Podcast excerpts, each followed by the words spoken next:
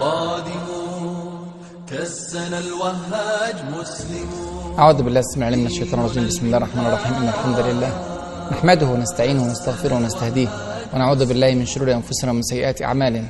إنه من يهده الله فلا مضل له ومن يضلل فلا هادي له وأشهد أن لا إله إلا الله وحده لا شريك له وأشهد أن محمدا عبده ورسوله. أما بعد فأهلا ومرحبا بكم في هذا اللقاء المبارك وأسأل الله عز وجل أن يجعل هذه اللحظات في ميزان حسناتنا أجمعين. مع الحلقة الثامنة من قصة عماد الدين زنكي وذكرنا في الحلقة السابقة أن الجيوش الصليبية نزلت إلى آسيا الصغرى واستطاعت أن تسقط مدينة نيقية عاصمة آسيا الصغرى وتسلم الإمبراطور البيزنطي أليكسوس كومنين هذه المدينة وتسلم غيرها من المدن الموجودة في غرب آسيا الصغرى وتجاوزت الجيوش الصليبية هذه المنطقة بكاملها واتجهت إلى بلاد الشام أو إلى أول محطات الشام في مدينة أنطاكية. طبعا للأسف الشديد العالم الإسلامي سمع بنزول هذه الأعداد الهائلة من الجيوش العسكرية أكثر من 300 ألف مقاتل. نزلوا إلى آسيا الصغرى مع ذلك لم تتحرك قوات المسلمين من أي مكان في العالم لنجدة إخوانهم المسلمين الموجودين في آسيا الصغرى. وكل اعتبر أن هذه قضية قومية قضية محلية. قضية آسيا الصغرى بيشيل همها السلاجقة الرومان الذين يعيشون هناك. طبعا سلاجقة الروم كلهم من المسلمين. أطلق عليهم هذا الاسم لأنهم يعيشون في مناطق أملاك رومانية قديمة وهي آسيا الصغرى. لكن كلهم من المسلمين نسبة الإسلام في هذه المنطقة مئة بالمئة. لماذا لم يتحرك المسلمون؟ كانت هناك العنصرية كانت هناك القومية القبلية سميها ما شئت أن تسميها لكن الوضع كان مخزيا بدرجة كبيرة جدا. وذكرنا ووضعنا أيدينا على بعض المشاكل أيضا أن المسلمين كانوا في صراع داخلي. ذكرنا أن قلج أرسلان في وقت نزول الجيوش الصليبية كان يصارع أحد إخوانه المسلمين في شرق آسيا الصغرى وبالتالي تخلى عن نصرة مدينته حتى سقطت في أيدي الصليبيين. وكان هناك بعد كبير جدا عن الدين ولم تكن الرؤية واضحة بأي حال من الأحوال. مع أننا ذكرنا أن الجيوش الصليبية خرجت لوجهة معينة أو هدف معين وهذا هدف معلن ولكنه لم يكن هدفا حقيقيا إلا أنهم مع هذا الاختلاف عن هدفهم الرئيسي ومع هذا البعد عن دينهم الحقيقي إلا أنهم انتصروا على المسلمين. لا لقوة جيوشهم وكثرة أعدادهم ولكن لضعف المسلمين وقلة حيلة المسلمين وبعدهم عن الدين. ويقول ربنا عز وجل في كتابه الكريم إن تنصروا الله ينصركم ويثبت أقدامكم ونصر الله عز وجل يكون بتطبيق شريعته. فالذي يطبق شريعته سبحانه وتعالى يتحقق له النصر والذي لا يطبق الشريعة ولا يهتم بأمور الدين لا يحقق له النصر وإن كان كبيرا وإن كان كثيرا وإن كان قويا. تحركت الجيوش الصليبية لأول محطات الشام لكن هنا وقفة مهمة جدا برضه عشان نعرف أن هذه الجيوش ما تحركت لوجهتها التي أعلنتها. حصل خلاف كبير جدا بين القادة الصليبيين الغربيين حول المناطق التي يفتحونها.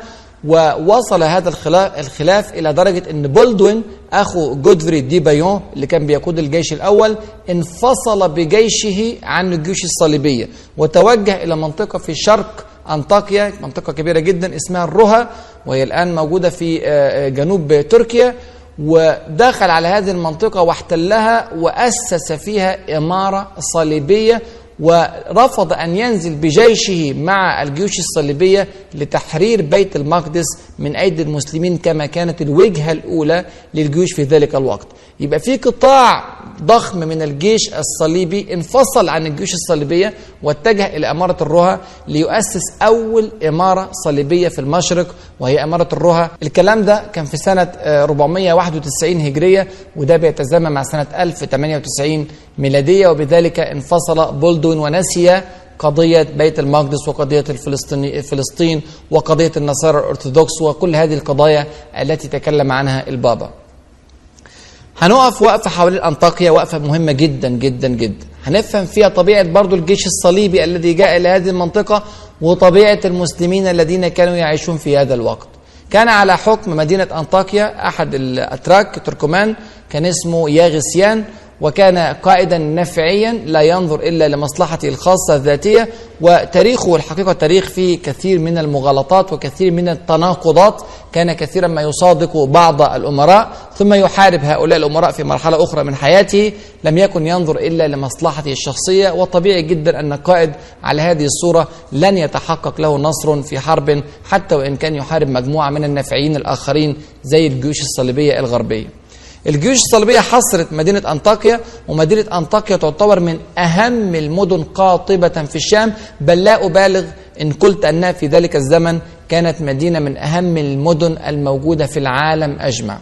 لأن هذه المدينة كانت لها مكانة كبيرة جدا في قلوب النصارى وجاء ذكر هذه المدينة في الإنجيل وفيها تلاميذ المسيح الأوائل المسيح عليه السلام الأوائل كانوا في هذه المدينة والكنيسة التي هي في أنطاكيا لها مكانة محفوظة جدا جدا في قلوب النصارى بشكل عام ولذلك السيطرة على هذه المدينة كانت تراود أحلام الأوروبيين بشكل كبير. في نفس الوقت هذه المدينة مدينة إسلامية قديمة جدا دخل الإسلام في سنة 15 من الهجرة. بنتكلم على قرابة 500 سنة تقريبا أو 460 سنة تحديدا منذ دخل الإسلام. وحتى هذه اللحظة ودخل الإسلام على يد القائد الإسلامي الفذ أبي عبيدة ابن الجراح رضي الله عنه وأرضاه أمين هذه الأمة. ومنذ هذا الزمن والأنطاكيا مدينة إسلامية ومدينة هامة جدا ومدينة حصينة جدا ومدينة تجارية على أعلى مستوى يعني كانت بتجذب أنظار العالم بكل إمكانياتها وكانت تقارن في حصانتها بالقسطنطينية. ومعروف طبعا القسطنطينية كانت من أحصن مدن العالم في هذا الزمن. فهي مدينة لها اهتمام كبير جدا في قلوب المسلمين وحدث أن سقطت هذه المدينة سنة 969 ميلادية في أيدي البيزنطيين وحكموها حوالي 120 سنة إلى أن استردها سليمان ابن قطلمش للمسلمين قبل هذه الأحداث بحوالي 20 سنة وبالتالي عادت إلى حوزة المسلمين. يعني لما جت الجيوش الصليبية كان الحكم إسلاميا وإن كان في خلال 100 سنة سابقة حكمها البيزنطيون. إذا المدينة هذه المسلمون يريدونها لأنها مدينة إسلامية دخل الإسلام منذ قديم والبيزنطيون يريدونها لأنها كانت حكما بيزنطيا حوالي 100 سنة وهي قريبة جدا من آسيا الصغرى المنطقة التي يطمع أليكسوس كومنين إمبراطور بيزنطة أن يسيطر عليها بكاملها. وهي مدينة مهمة كذلك للأوروبيين لأنهم يريدون هذه المدينة لأهميتها الدينية وذكرها في الإنجيل. فوق الأهمية الاستراتيجية والتجارية والعسكرية التي نعرفها لهذه المدينة المهمة. طبعا أهم الأوروبيين الذين كان ينظر إلى هذه المدينة كان القائد النورماندي بوهيمند قائد الجيش الخامس الأوروبي لأنه حاول قبل ذلك بعشر سنوات أن يسقط هذه المدينة لكنه فشل في هذا الإسقاط فالآن تكررت له الفرصة مرة ثانية ويريد أن يأخذ هذه المدينة لنفسه. يبقى قلنا إن بولدوين أخو جودفري دي بايون ساب هذه الجيوش الصليبية واتجه إلى تأسيس مدينة الرها أو إمارة الرها الرها بعيدا عن عن الأرض بكاملها بعيدا عن عن أرض فلسطين أو بعيدا عن المعارك المقدسة. والآن بوهيمن يريد أيضا أن ينفصل بجيشه ويبقى في أنطاكيا وينسى قصة فلسطين وقصة بيت المقدس ونجدة الحجاج وكل هذه الأهداف السامية التي دعوا إليها. وهذا الكلام لم يعجب ريمون الرابع لا لم يعجبه لأنه ليس لأنه رجل ديني كما كان يدعي وأنه يذهب إلى بيت المقدس لتلبية لرغبة المسيح عليه السلام ولكن لأنه كان يريد أنطاكيا له هو شخصيا. فهكذا يعني تنازع الأمراء الصليبيون حول أنطاكيا وتنازع معهم الإمبراطور البيزنطي حول أنطاكيا وكل يطمع في امتلاك هذه المدينة المهمة لكن أين المسلمون؟ هذه صراعات صليبية حول المدينة صراعات نصرانية أرثوذكسية كاثوليكية. لكن أين المسلمون؟ المسلمون المحصورون في داخل أنطاكيا كان على رأسهم ياغسيان وكما ذكرنا أنه كان حاكما نفعيا لا ينظر بالمرة إلى إلا إلى مصلحته الذاتية النفعية. ولذلك يعني كان إعداده في أهم ما ينظر إليه كيف يمكن أن يؤمن نفسه ويؤمن عائلته يؤمن القادة والوزراء والحكام الذين هم سطوته وهيئته ولكن لم يكن ينظر إلى الشعب النظرة التي يجب أن ينظر بها إلى شعب يحكمه أو إلى شعب مسلم. راسل يغسيان بعض الزعماء الذين في المنطقة كان للأسف الشديد على خلاف شديد جدا مع رضوان ابن توتش حاكم حلب. وعلى فكرة المسافة بين حلب وبين أنطاكيا حوالي 50 كيلومتر. يعني كانت أهم المدن التي يمكن أن تنقذ أنطاكيا كانت مدينة حلب وكانت قوة عسكرية كبيرة وكانت مدينة حصينة وإمكانياتها الاقتصادية هائلة. يعني لو تحركت حلب لنجدة أنطاكيا لعل كان هناك فرصة كبيرة لنجدة أنطاكيا لكن للأسف الشديد لم يتحرك رضوان ابن توتش لنجدة إخوانه المسلمين. في أنطاكيا لأنه كان على خلاف كبير مع آه، يغسيان قائد أنطاكيا.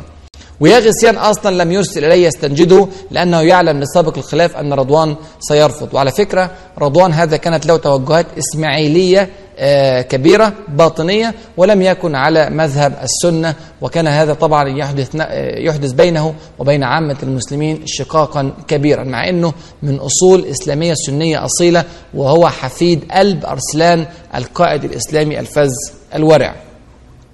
راسل آه، يغسيان دقاق ابن توتش حاكم دمشق اللي هو كان أخو رضوان ابن توتش والذي كان على خلاف مع رضوان ابن توتش وقبل دقاق أن يأتي بجيش لنصرة يغسيان فجاء بجيش آه، بسيط ممثل لدمشق وحدثت له هزيمة سريعة من الصليبيين فعاد مرة ثانية مسرعا إلى دمشق وجهز جيشا أكبر ليحاول نصرة ياغسيان لأن هذه المنطقة لو سقطت آه، مدينة أنطاكيا ستفتح الطريق إلى دمشق. ولكن أرسل له الصليبيون رسالة قالوا له فيها أنهم لم يأتوا إلى هذه البلاد إلا لتحرير آسيا الصغرى من المسلمين وتحرير المناطق الشمالية من الشام إلى من المسلمين وضم هذه المناطق إلى أليكسوس كومنين أو الإمبراطورية البيزنطية ثم يعودون بعد ذلك إلى بلاد أوروبا. عندما قرأ دقاق هذه الرسالة أمسك جيشه وكف عن مساعدة المسلمين.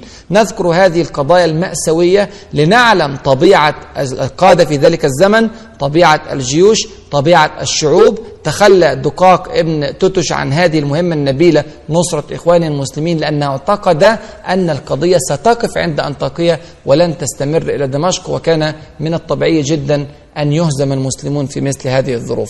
ماذا حدث بعد ذلك؟ هذا ما نعرفه بعد الفاصل. فابقوا معنا.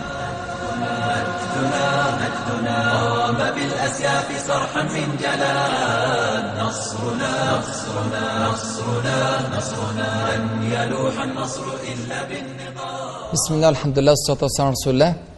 رأينا قبل الفاصل المشكلة الأخلاقية والدينية الكبيرة التي كان يعاني منها المسلمون عندما حصرت أنطاكية.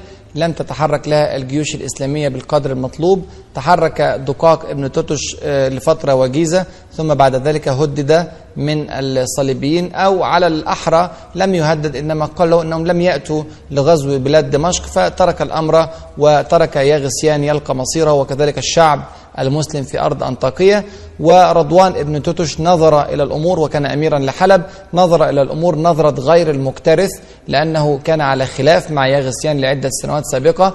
جناح الدولة كان أمير آه، حمص تحرك بجيش بسيط ثم بعد ذلك أراد ألا يغضب رضوان بن توتش لأنه كانت بينه وبين رضوان بن توتش علاقات فعاد بجيشه مرة ثانية. هكذا تخلى الجميع عن مدينة أنطاكية وحوصرت مدينة أنطاكية حصارا شديدا محكما من الصليبيين. يا ترى الحصار ده قعد قد إيه؟ قعد يوم قعد اثنين قعد أسبوع قعد سبع شهور متصلة. سبع شهور متصلة من الحصار ولم تتحرك جيوش الشام القريبة جدا جدا من آه، أنطاكية والتي كانت تصرف عليها أموال ضخمة والتي كانت تعد لها ميزانيات كبيرة. خزائن السلاح ملأ به ولكن لم يرفع هذا السلاح في هذا الوقت إلا في أوجه المسلمين للأسف الشديد. كان من نتيجة هذا الأمر أن ضعفت بشكل كبير جدا معنويات المسلمين في داخل أنطاكية وارتفعت معنويات الصليبيين في أول الأمر لكن الأمر يا إخواني طال على الصليبيين أنفسهم. إحنا قلنا المدينة في منتهى الحصانة ومدينة اقتصادية كبيرة في داخلها مؤن كثيرة جدا وزاد ومتاع وأشجار وثمار وأنهار. يعني المدينة تستطيع هذه المدينة أن تصبر على الحصار فترات طويلة جدا من الزمن فهذا أثر على الصليبيين أنفسهم.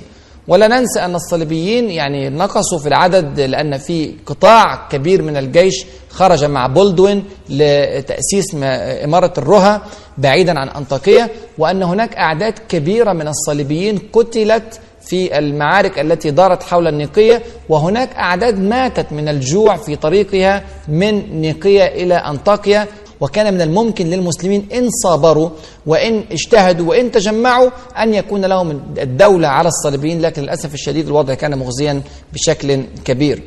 بعض الصليبيين على فكرة فر من هذا الحصار. بعض الصليبيون الصليبيين الذين يحاصرون أنطاكيا هم الذين فروا ورأوا أنهم ينتظرون بلا طائل ومن هؤلاء الذين فروا اسمع هذا الاسم بطرس الناسك. الذي كان يحفز ويحرك الأوروبيين جميعا لهذه الحرب من أوائل الذين فروا وذهب إليه أحد القادة وأرجعه إلى أرض أنطاكية بعد أن فر أكثر من مسافة 100 كيلومتر. أرجعه مرة ثانية وقال أن هروب بطرس الناسك هذا قد يؤدي إلى هروب عدد كبير جدا من البشر الذين جاءوا على يده إلى أرض المسلمين أو إلى أرض أنطاكيا تحديدا في هذا الوقت.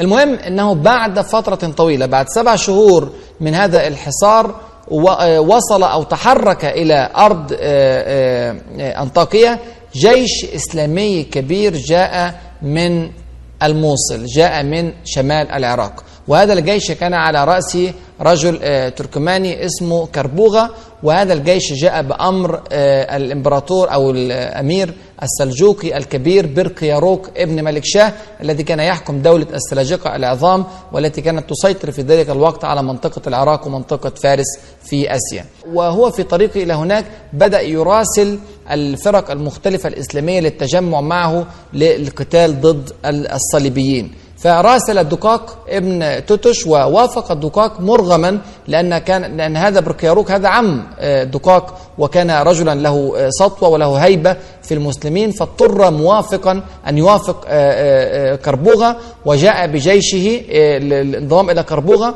وجاء جناح الدولة كذلك أمير حمص وانضم إليه ولكن رفض رضوان ابن توتش أن ينضم إلى الجيش بعد أن علم أن الدقاق أخاه قد انضم إلى الجيش. انظر يعني لكون الدقاق ابن توتش موجود في الجيش رفض رضوان ابن توتش أن يذهب إلى نفس الجيش. المهم جاء كربوغه إلى مدينة أنطاكيا لينقذ المسلمين. لكن للأسف الشديد قبل أن يصل كربوغة إلى مدينة أنطاكيا بعدة أيام سقطت مدينة أنطاكيا في أيدي الصليبيين. طبعا تفاصيل السقوط لا يهمنا الحديث عنها. المهم أنهم دخلوا إلى المدينة وفي اللحظة الأولى التي دخلوا إلى المدينة أصدروا قرارا مباشرا باستباحة المدينة بكاملها.